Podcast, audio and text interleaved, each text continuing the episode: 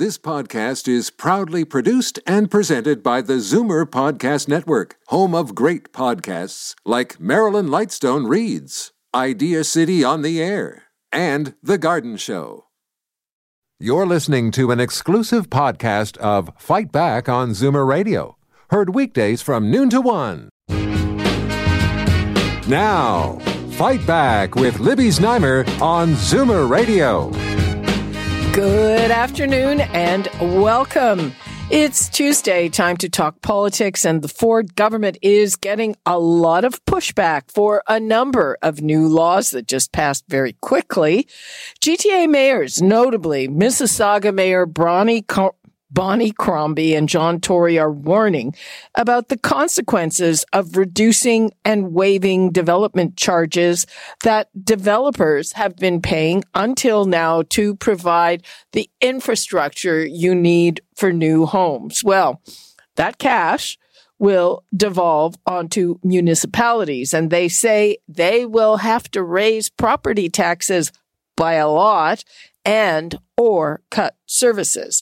Uh, then there's the issue of opening up part of the green belt for developing development, something Dofo promised very emphatically not to do.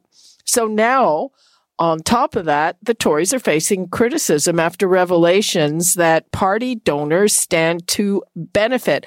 And I'm not talking about chump change here. According to the NDP, one family could make a three quarters of a billion dollar windfall for some land they just recently picked up in 2020. When they bought it, it was land that could not be developed. Now it is land that can be developed. And a big bank merger was announced this morning. I was a business reporter in the 90s, and such news or even speculation would get huge scrutiny and lots of criticism. Today, barely a ripple. And in Ottawa, I think the PM is having a good week. His testimony at the Emergencies Act inquiry went over well. We'll see if the panel agrees with me, as did the new Get Tougher on China policy. And now, the Recovering Politicians Panel. And now I'd like to go to Lisa Raitt, the former deputy leader of the Conservative Party of Canada, Gerard Kennedy, a former Liberal MP and Ontario Liberal MPP and cabinet minister, as well as Glenn De Baeremaeker, a former city councillor in Toronto. Hi, everyone. Welcome. Thanks for joining us. Thanks, Libby. Thanks, Libby. Let us let us begin with Gerard. So uh, there seems to be a growing amount of pushback against, uh, I guess it's it actually uh, more than one uh, bill affecting municipalities. Uh, we have seen that just recently that government kind of backed off the notwithstanding clause and legislating a CUPE back to work. So, uh, do you think there's a chance that that this will get noisy enough for uh, DOFO to back down on this as well? Well, I think you know people have seen two types of Doug Ford. I think there was early Doug Ford, which looked like it was a model that wasn't going to get out of the shop and was going to you know be uh, be uh, not around for very long. And this uh, to do with the greenbelt really looks like a triple dumb uh, thing. It's a, a breaking a promise. There's no rationale for it, and I don't know how Mr. Ford or the people advising him and the people also in the cabinet think that people aren't going to notice the ramifications of this uh, people are going to make a huge, huge amount of money at the very time they're talking about making housing cheaper. Uh, and the fact that some of those people can be linked to the uh, political well-being of his political party uh, makes no sense. That the legislation's already passed and none of those safeguards are in place. Uh, none of which really touches the integrity of the, the basic question, which is we need the green belt. We need to protect the water supply. Uh, we need to put limits on growth so it'll take place in an organized fashion. Uh, and the town of Erin woke up today, uh, I guess, shaking their head that, that it's all all the land that, that Mr. Ford wants to keep or put in the green belt to make up for what is going out to the parties that have been talked about uh, to develop uh, is coming from one place. So I, it's a it really is a head shaker. So yes, I would say there is a chance this would have to be walked back because that's what the second Doug Ford looks like, is somebody that appraises what's going on and gets out of it before the water gets too hot. Uh, Lisa, I mean, they do have a rationale, and I wonder what you make of it. So, Steve Clark, the municipal affairs minister, says that developers in those fees, like there, or the price of the house is $116,000 uh, higher because of those development charges. And, and if he takes them off, those nice developers will pass it down to uh, customers who will be able to buy their houses cheaper. And they say opening up the green belt, they need that land. Um, and the critics say that it, it won't do anything to make houses more affordable. What's what's your view? I think that's the the age old hope of every politician when they alleviate some costs onto the private sector that they hope it's going to get passed through to the consumer. The federal liberals and the federal conservatives have done that on on um, telecommunications on your cell phone bill, right? Promises that we're going to cut your cell phone bill by twenty five percent. No, I'm it's laughing. true. And then whether or not it gets passed down is another question, and that's where the politician has to make sure that they have the ability to, you know, bring down the heavy if they don't. So there's a whole bunch of laws that you have always in your toolbox so that if you say we're going to get rid of the development charges or we're going to alleviate those on you, uh, if you don't pass it along, if you don't have a good explanation, then the government can come in and, and impose a tax on you. And uh, whether or not that's that's uh, what the end will do. There's always that that other shoe to drop. So when it comes to it, so that's probably how politicians think their way through these things, which is it is a private sector beast and you're going to try to make them pass it on through. And do you have the tool to make sure that they do that? That's uh, that's the gamble that this government is taking. That's what they're saying. Of course, people are far more cynical these days. Like you, you laughed, right? I mean, yeah. well, it is, it with is, good reason, I think. I think so. I think you're right. I mean, I think, but to tell you what the state of mind is in the politician, that's what they're thinking that it will actually get passed down because that's what that's what these companies are telling the government. Of course, we're going to pass it along to the person. Um, and if they don't, then the government's in a whole bunch of trouble. And what about the other side of it, that it is really uh, causing a big or bigger hole for the municipalities? And uh, will they back down on that, or will they say, "Okay, we will just we'll give you the money, we'll make you whole"? Yeah, super interesting to me to see how how this tension is going to play itself out because these development charges. I live in Milton, Ontario, which has basically lived off of development charges for the past 20 years. Uh, you see the explosion in people who have moved out to this part of the world. And it becomes an, an incredibly important part of the capital budgets of municipalities in order to put in the, the uh, services that they need to put in. Whether or not they can get by without them is going to be another question. Does that mean they just turn to the government and say, well, we need more money for capital infrastructure? and and there goes the the circle of life. I think in all of this, the biggest problem for the government that I can see is the promise one. It's the promise you made to not open the green belt very clearly, very vociferously, that you are now having to explain why you're going back on it. That's the one that hits you um, electorally. And the rest of it is important, but they're all just kind of arguments to support the, the bigger piece, which is you said you weren't going to do it and now you've done it and we're not better off. That's a big problem for them. Yeah, and and and uh, it's I'm I'm reminded that I I I'm always uh, laughing at their the Orwellian names they give to their legislation, but but one of their I don't know campaign or whatever I think was promises made, promises kept. I mean, I'm sure the opposition is already uh, fiddling around with uh, turning those into some interesting ads.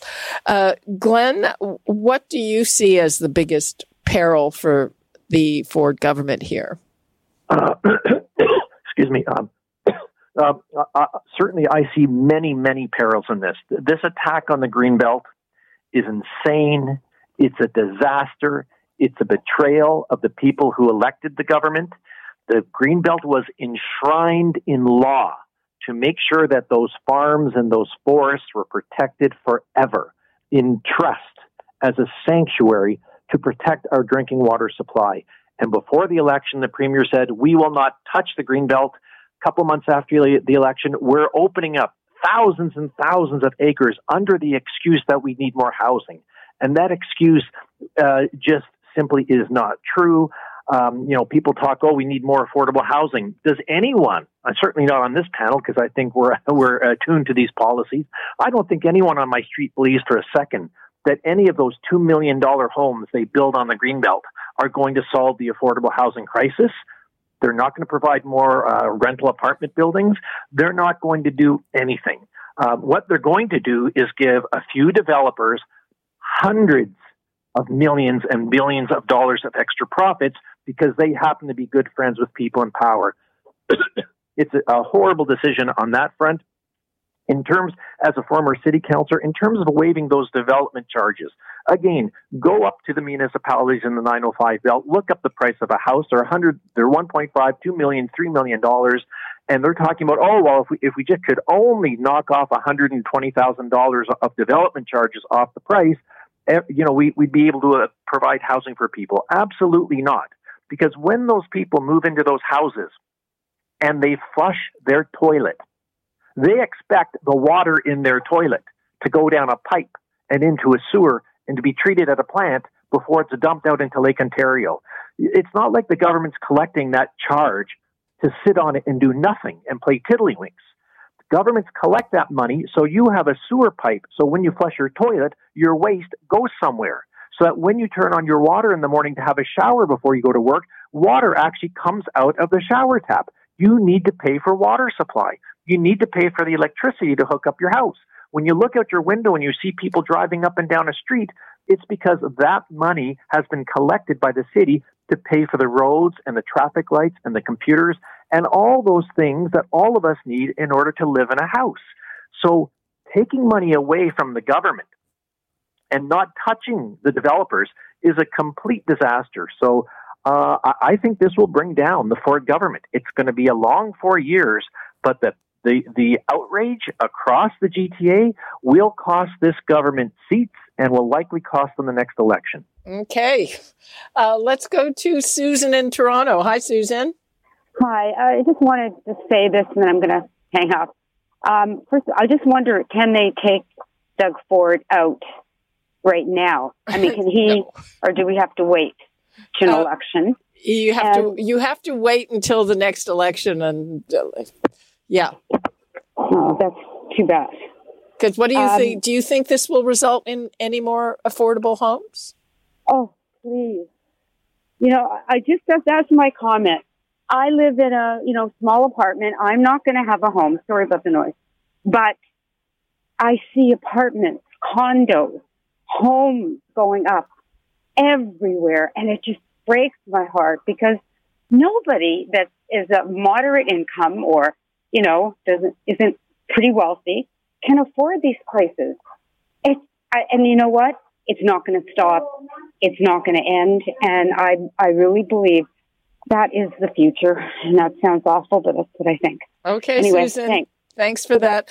Uh, Gerard, you, you know, uh, there are some uh, people at the municipal level saying that actually it might result in less affordable housing because the city subsidizes that and they're going to have less money because of the lack of development charges.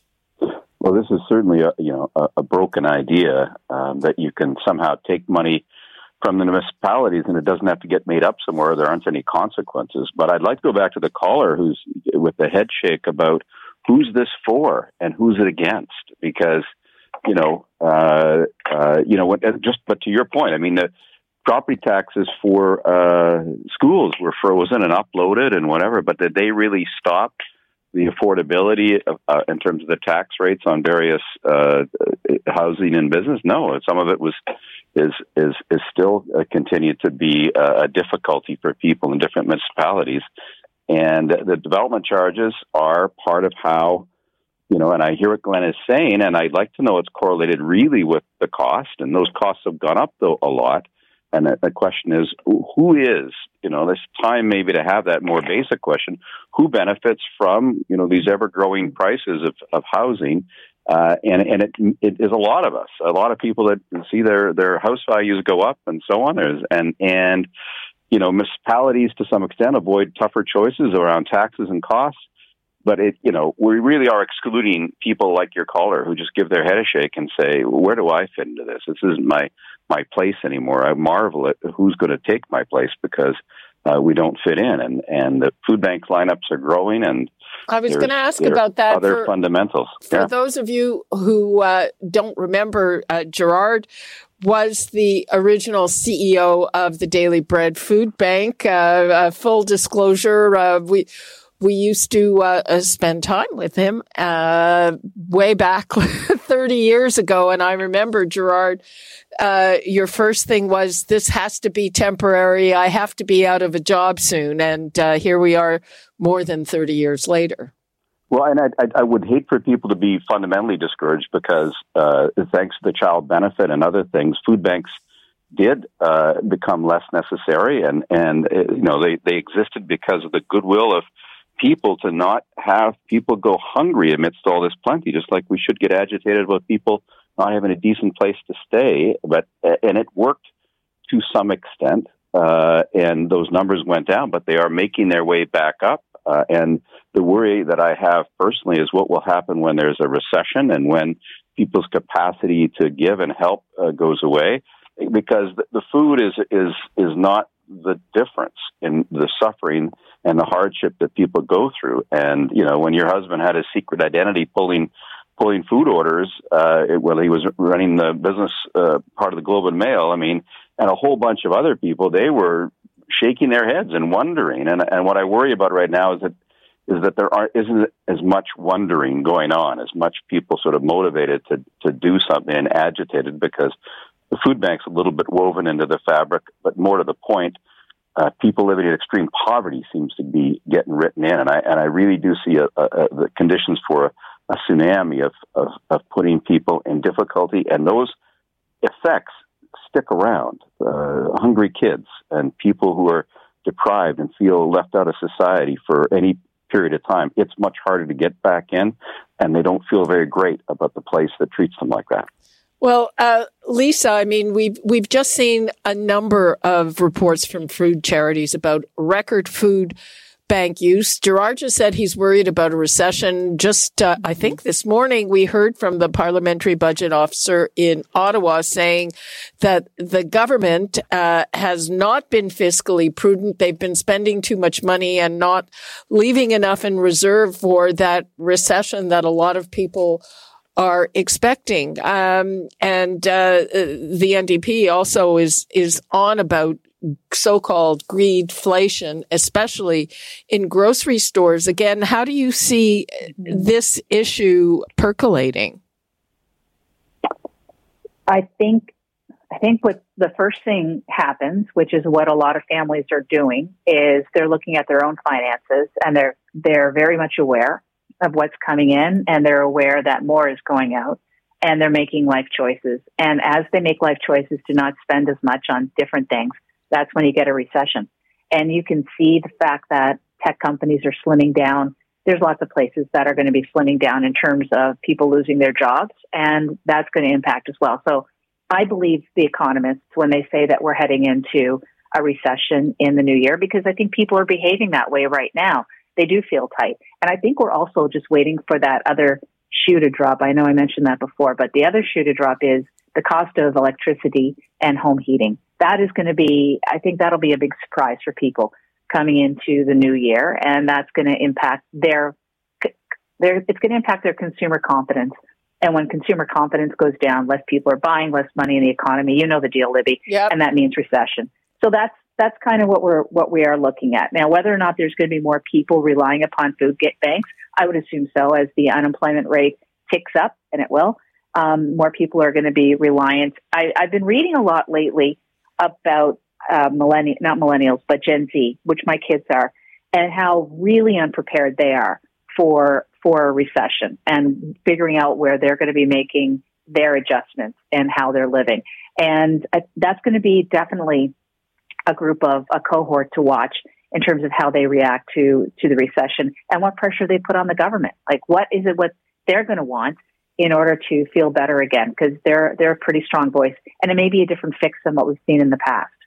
Well, yeah, and it, it's also uh, they've been uh, coming up in a. Right now, we have we still have, I think, these labor shortages. That I actually mm-hmm. see businesses that have cut back on hours because they don't have staff, and mm-hmm. um, it it will be a big change for younger people yeah. who are used to writing their own tickets and having their own demands.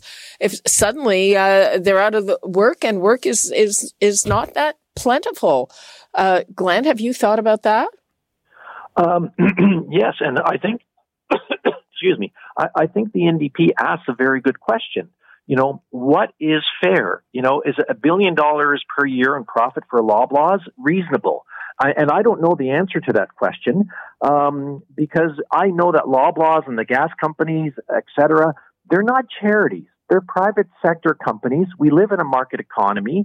When I go to the grocery store and buy some broccoli and some cauliflower, I know the store is making a profit. I mean, that's the way our society functions. Well, that's so the way I'm they have sure a store how too. We regulate things like this to make sure that companies don't take advantage of inflation.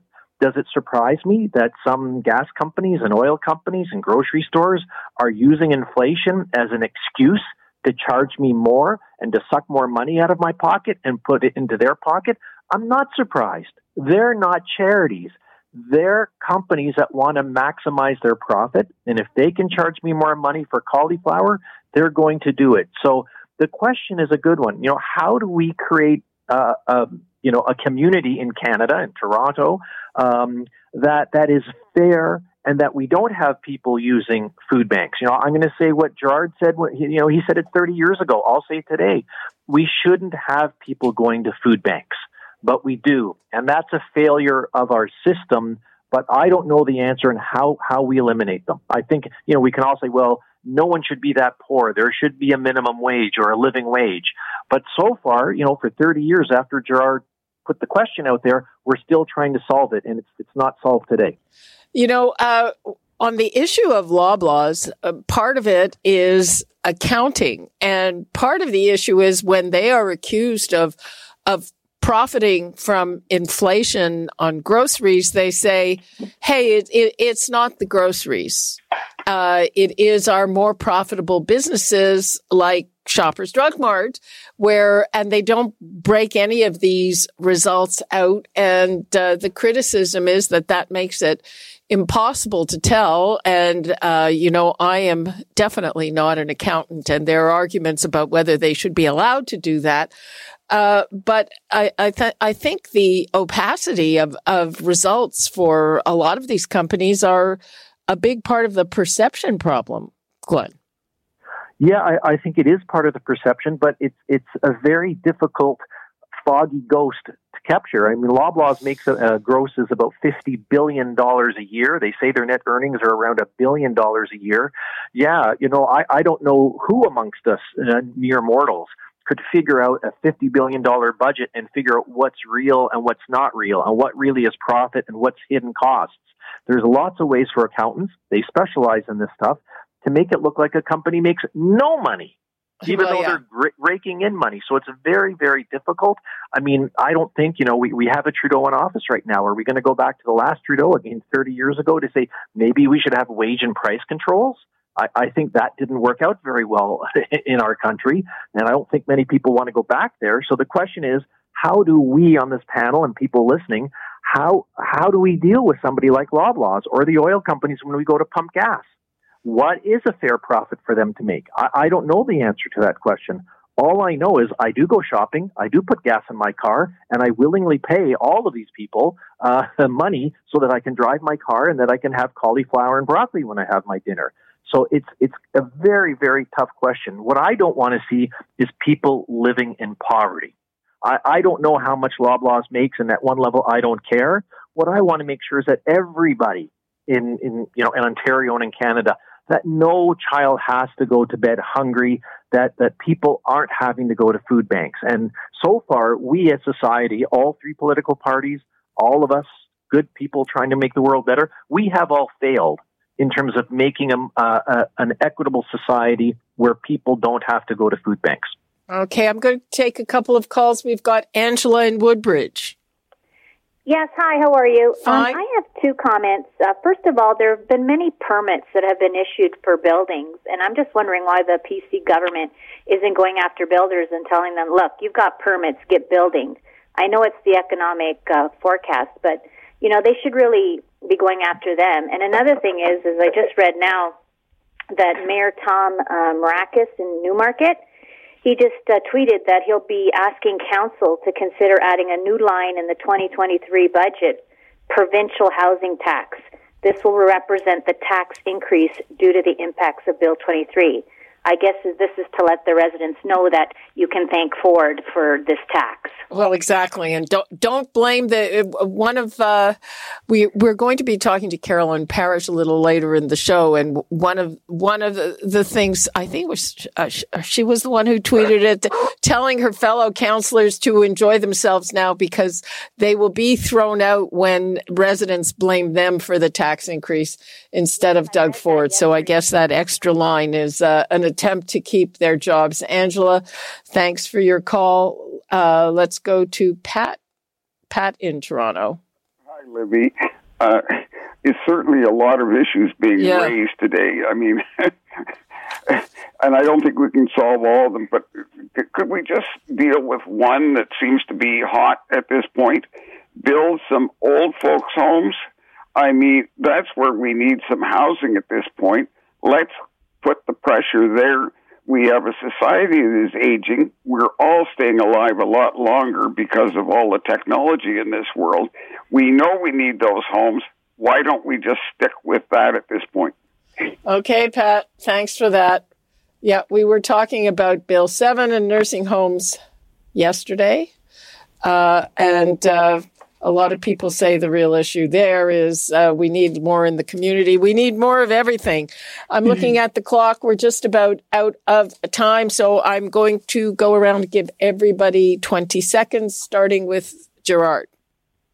Well, I, one thing I hope people don't do is get discouraged that we can't fix things because, you know, it's, yes, it's 40 years since food banks, but there's a lot of stuff that happened in between and there's a lot of healthier kids out there and people that uh, that bounce back faster because people cared. And uh, I don't think we're, we're we're locked in, but we certainly need a government that is responsive at, at every level. And uh, it's hard to see policy like we've heard about not making sense. You can deconstruct where food's coming from and those prices. You can get some competition happening in the in the grocery sector, and that'll expose those costs pretty quickly. There, there are things that can be done. Glenn, your 20 seconds.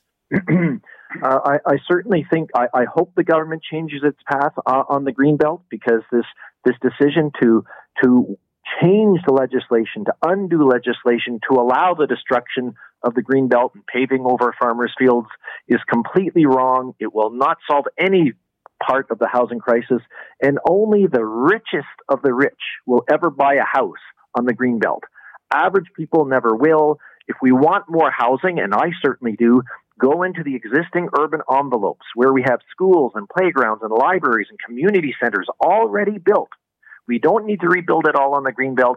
Use the existing urban envelope to make even better, healthier, more vibrant communities. Lisa Raitt, last word to you.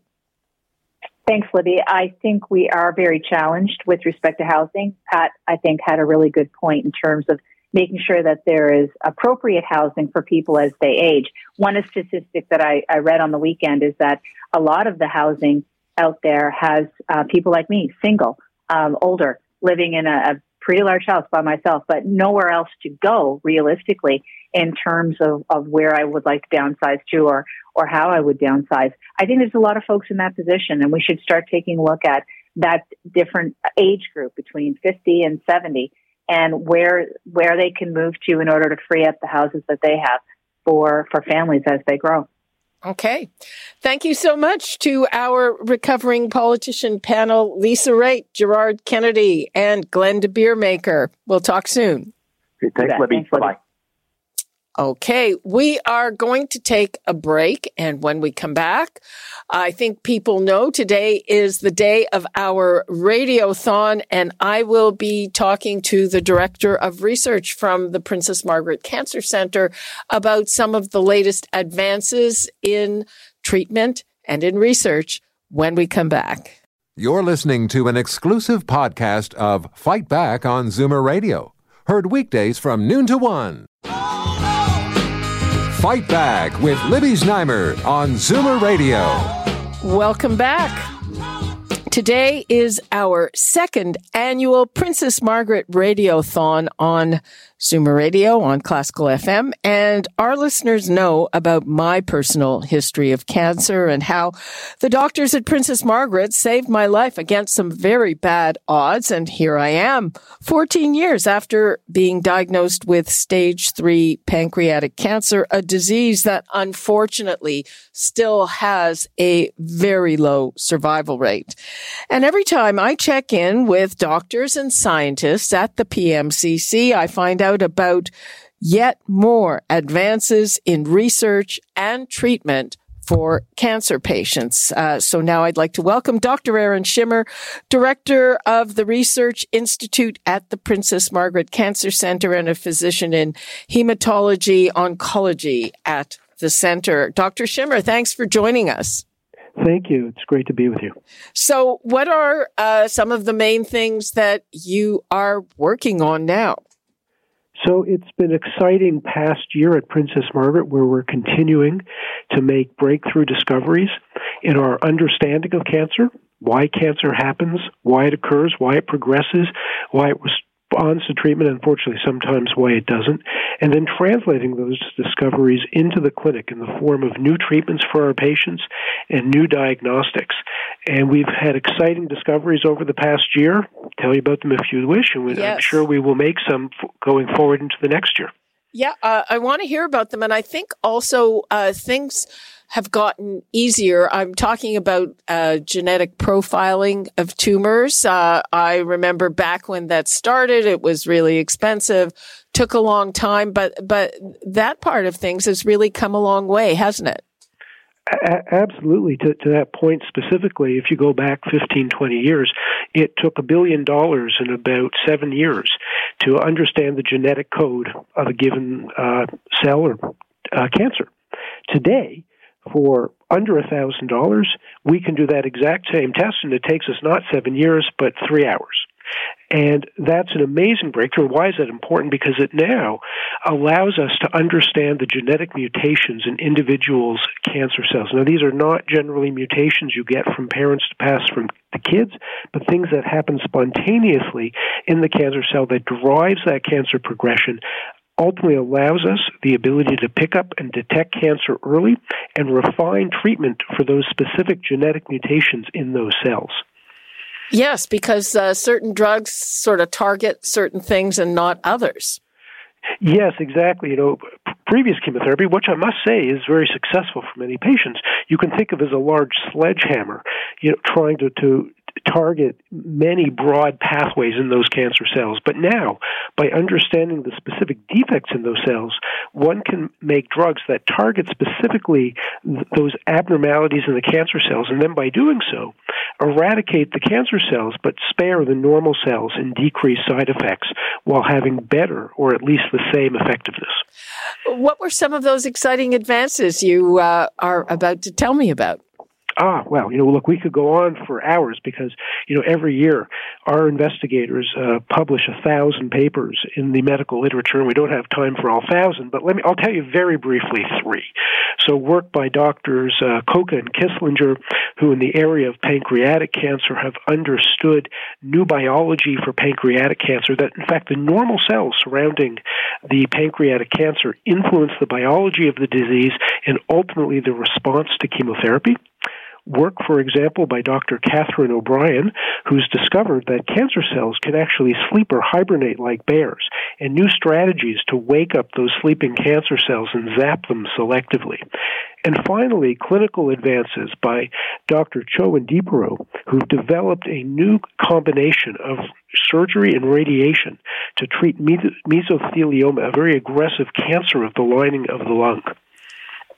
Uh, yeah, actually, I mean, uh, we just actually heard uh, uh, there was a report out of Britain that that the Queen actually had, I think, uh, um, that cancer, uh, and that was the cause of her death. Um, so you've got advances in these three cancers. Now, I think there have also been some advances in imaging, making it easier to see these things. Yes, exactly. And one of the challenges with imaging, of course, using even latest imaging techniques, whether it's CAT scan or MRI, is that your ability to see the cancer is critical for your ability to ultimately intervene with radiation or surgery. But the more precisely you can see it, the more effective you can be at early stage diagnosis. So our advances in imaging using you know modifications of CAT scans or MRIs or targeted agents that would hone into the cancer cells and essentially light up on imaging devices are allowing us to see cancers at earlier stages, offering the opportunity for more early detection, which translates through surgery or radiation into more cures for our patients. Uh, what are you uh, working on? What are you hoping uh, to uh, get to in the coming year? So, over the coming year, I, I, think you're going to see us continuing to invest in our three main areas of cancer discovery research, which represents understanding uh, fundamental mechanisms of why cancer happens and progresses. And that then is important because that then ultimately leads to new treatment algorithms and new diagnostics for cancer that if you take AML, leukemia, a disease that I treat, if you go back 10 years, there were really only a couple drugs that were used for the treatment of this disease.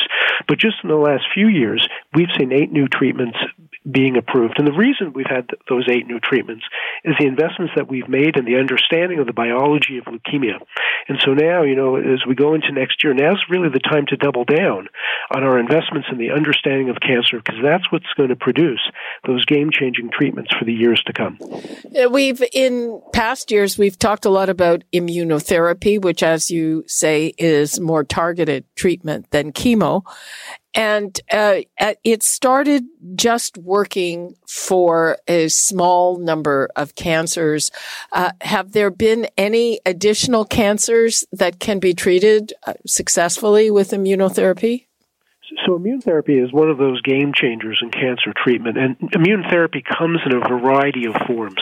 There are antibodies that one can deliver to patients, and these antibodies bind and attack cancer cells. In some cases, they bring the cancer cells to, sorry, they, they bring the immune cells to the cancer cells.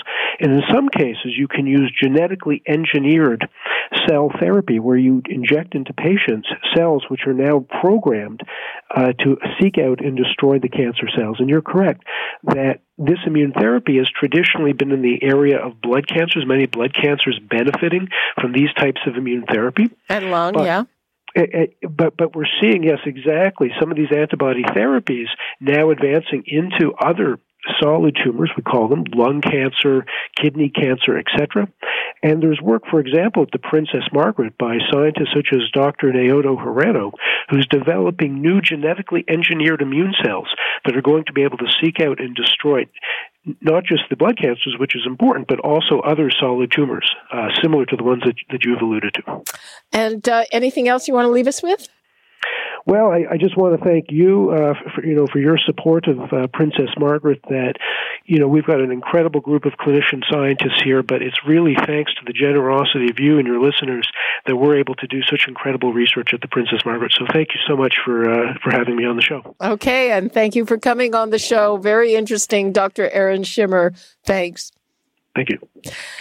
Okay, and remember Today is Giving Tuesday, and we encourage you to donate and give what you can to the Princess Margaret Cancer Center by calling either 1 888 388 3308.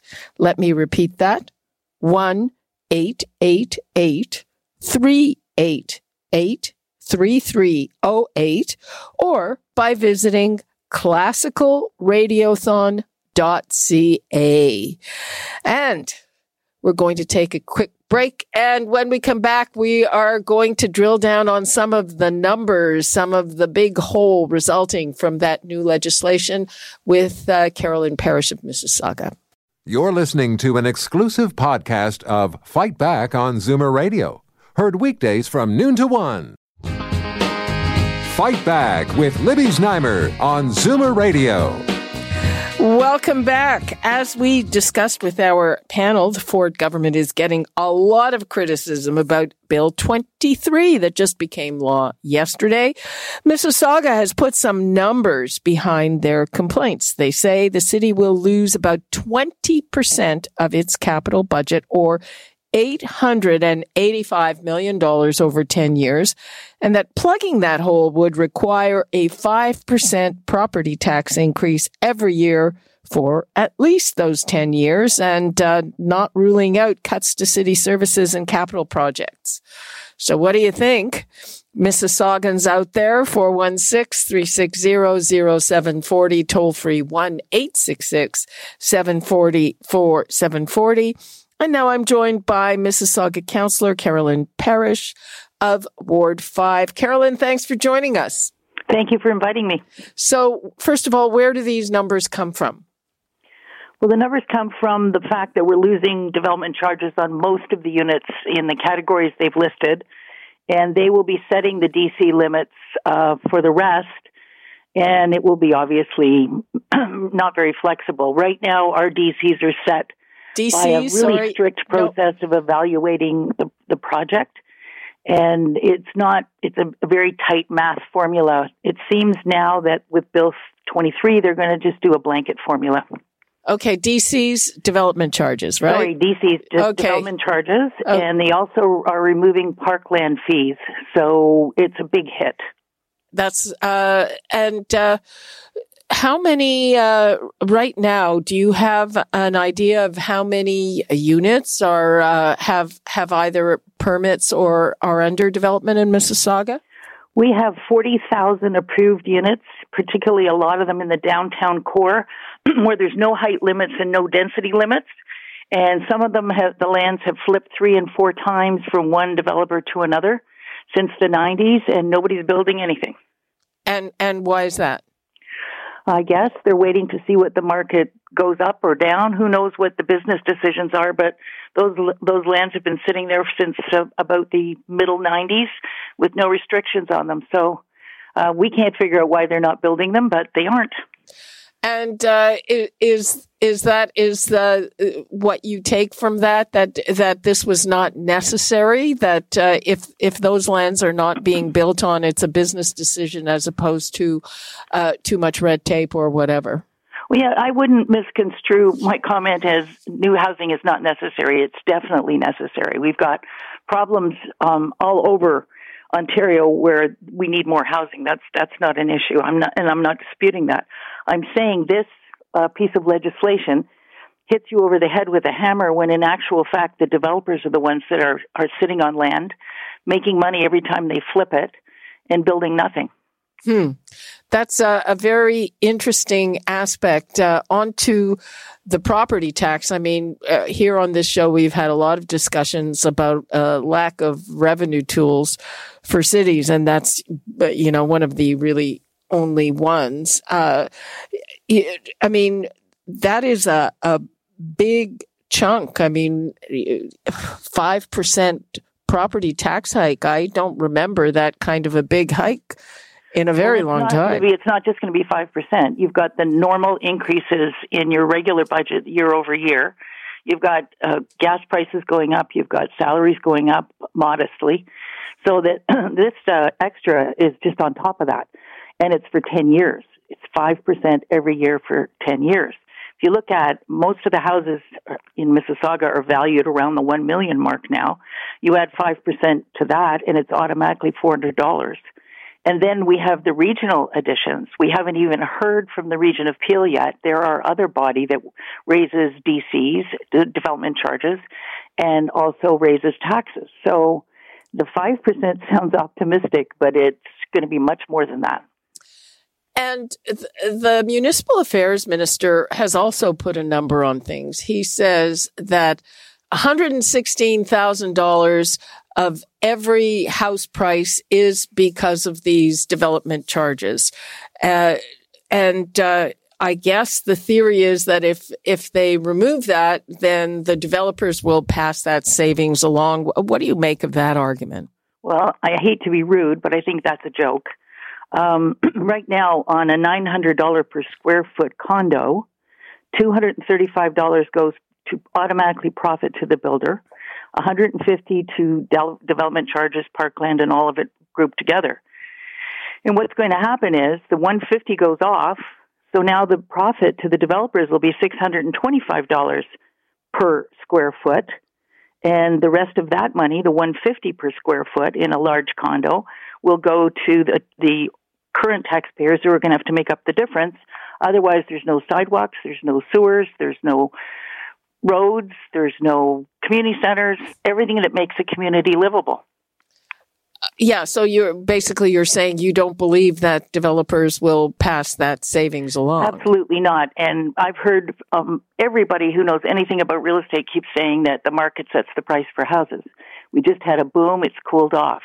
The market will set the price for what the developers build, and then all that happens is the 150 per square foot that comes out of it goes right on the local taxpayers who are already living in Mississauga.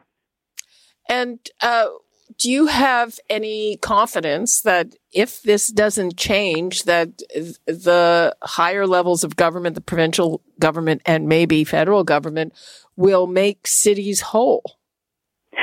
I don't believe that at all because the federal government has offered uh, $4 billion to the provinces. So Ontario's portion of that is 1.4 billion. But our costs over the next year, uh, 10 years is closer to 900 million. And when last I checked, uh, there are a lot of other, there's 29 other big cities in Ontario. They're going to have to split that pie really tiny. So, what's the plan? Uh, I heard uh, Mayor John Tory of Toronto push back against this particular thing. Uh, have you been in contact with other municipalities? Is there a plan to fight this?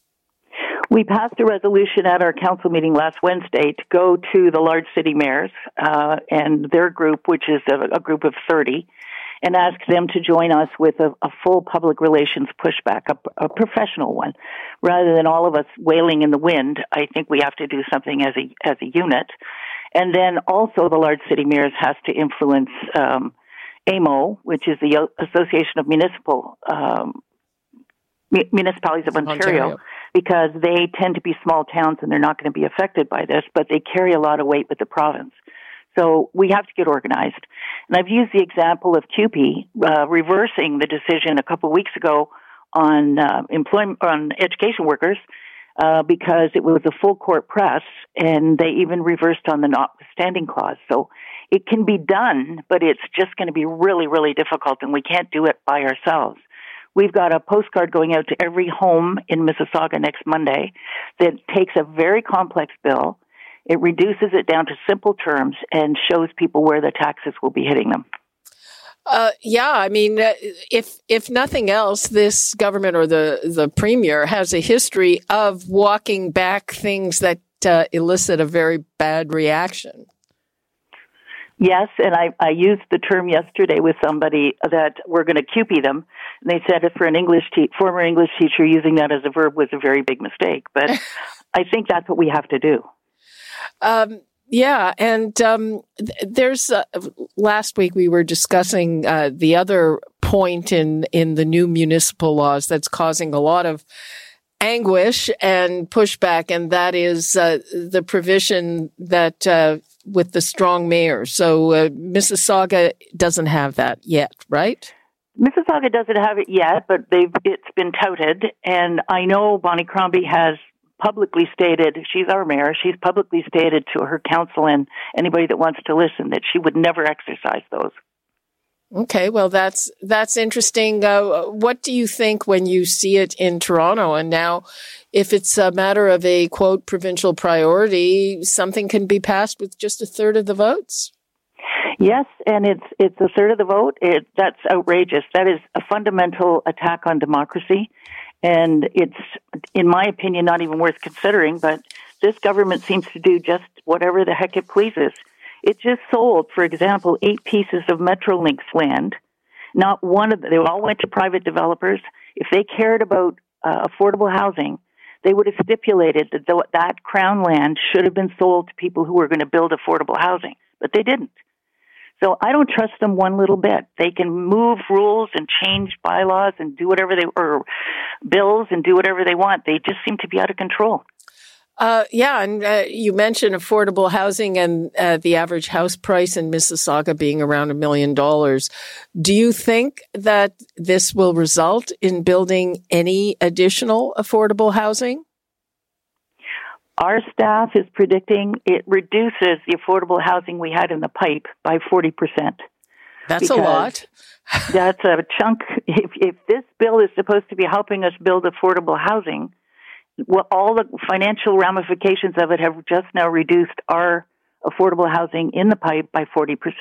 And and how so? What kind? What do you have in the pipe, and and uh, uh, where does the money come from, sort of specifically?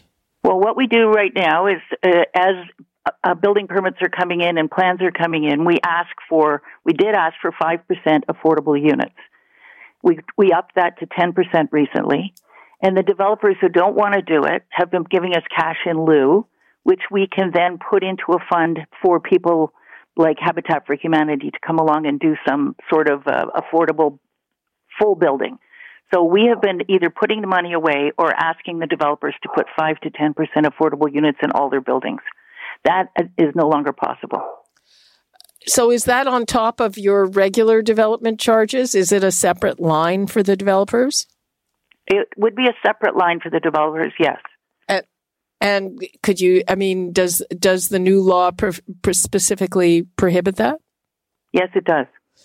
Oh, okay. Um, I guess uh, there are know- no loopholes, Libby. This there are no loopholes in this bill, and it is so complex. It took our staff a couple weeks to prepare a report for us to understand it, and we're in the business. And the the regular taxpayer who looks at this just scratches their head and said it's impossible to to unwind.